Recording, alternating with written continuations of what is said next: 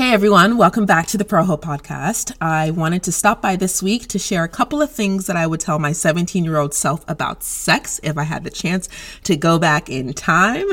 I started this mini series on Instagram and thought that I would bring it on over to the podcast, but first wanted to check in on how you're feeling. How's your mind? How's your heart? Well, my heart is feeling a little crazy stimulated and overwhelmed with the continued overflow of social media content focused primarily on anti racism tools and resources for all the Karens, all the Amy's. And I love to see it. I love to see my Black folks just snatching them right together. but also, my heart is ecstatic to see all of my Black, amazingly creative and passionate, hardworking friends, folks, strangers monetizing their undervalued talents and skills which is long overdue. So please run us our checks that were never delivered while you're at it. Now, my mind, on the other hand, is full of purpose and energy to continue the revolution and to radicalize our pleasure, but it is also so tender and fragile as we continue our cries for justice. The reality is that systemic racism is alive and prospering. Not just alive and well, but she's thriving, honey. so, my remedy right now is to focus on joy and pleasure as a means of resistance and using this incredible knowledge that I'm absorbing from dynamic Black sex therapists and educators, and to make it widely accessible for Black and Brown folks that may experience shame or trauma pertaining to their sexual expression or to how they access their own pleasure and know the capacity of that pleasure and that they deserve. So, if I could go back in time and mend the broken sex education systems, the skewed and heteronormative conversations that were had, and the hypersexualization plus commodification of Black bodies in the media, pop culture, in porn, etc., the list goes on and on. The first thing I would tell myself is that dick is plentiful. That's right, you heard me. Dick is plentiful.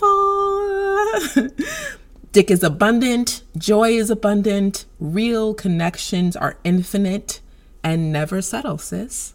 So, what do I mean when I say that dick is plentiful?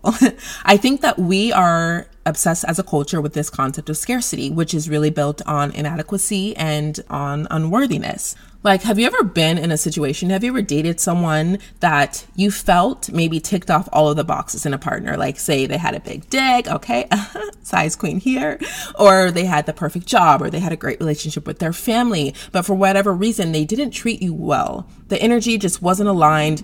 It's clear that this person was not for you, was not made for you, but you stuck around in that relationship for a little bit too long. I know a lot of us, plenty of us can relate to that or telling our girlfriends or our friends, like, hey, like, this isn't the person for you, but we insist upon staying. We say, no, it's not all bad. There are good things here as well. I think it comes down to not understanding that we deserve infinitely better relationships and connections. And until we understand what we deserve and the pleasure that is available to consume, we will always exist on this mediocre level of energy. And guess what? We're going to attract those mediocre partners and relationships and sexual experiences.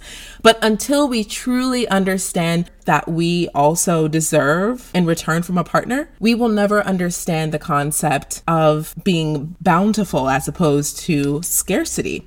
So I would tell my 17 year old self that just because someone likes you back or gives you attention does not mean that you have to reciprocate it in that way. It doesn't mean that you have to settle because someone likes you, someone is showing you that attention. The point here is that you are in control. You have the power to dictate who you give your energy to, who you share your sexual experiences with, who you share your mind and experiences with. I think that's something I really didn't understand or learn or even comprehend until I was much further along in my sexual life. For me, in saying that dick is plentiful, I just mean that we have to stay away from this concept of inadequacy, learn that we are enough, know that there are other options out there, that real connections can exist with more than one person, and that people come in and out of your life for a reason and a time. And when that time is over, listen, exit with a quickness. Don't look back. Just know that whatever it is, when it's not right, it's not right. And I think for black women who date black men specifically, like myself, it does feel like scarcity is personified in the way that a lot of our black men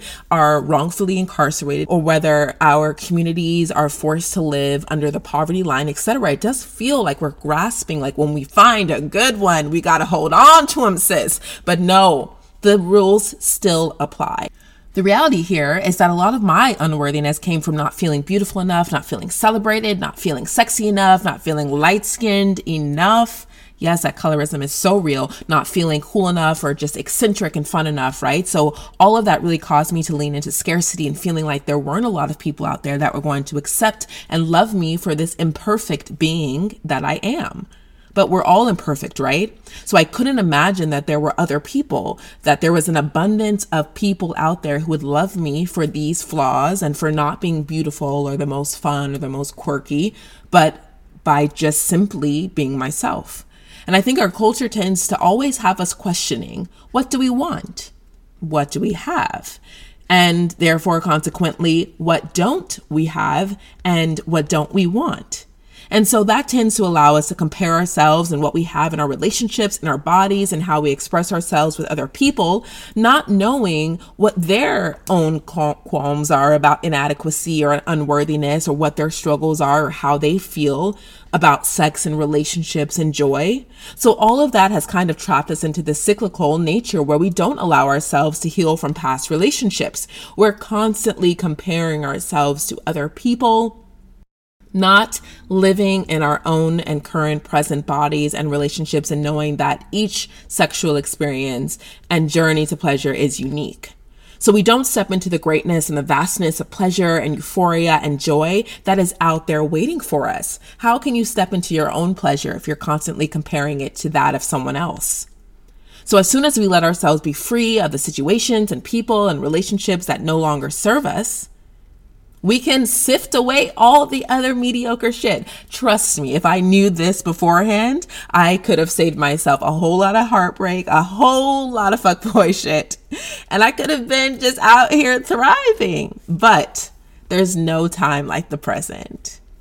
So, my next piece of advice to my 17 year old self about sex would be that all of the narratives that you were taught about sexuality, whether that's heteronormative ideals or that you should reserve your virginity for your wedding day, which virginity is an entirely made up social construct by you guessed it, white, cisgendered, heterosexual men, basically to police our bodies and to control women's sexual tendencies and and to reserve that as something that is a gift that should be given towards men. Like hell no. My sex is a gift to myself, okay? So I bring up those concepts to make the point that you do not have to rely on those teachings in order to construct what black sexuality looks like for you. In fact, leaning into kink and BDSM are active forms of resistance against sexism, classism, and racism. For the first time for many people, you literally are in control of crafting your own narrative of what black sexuality looks like.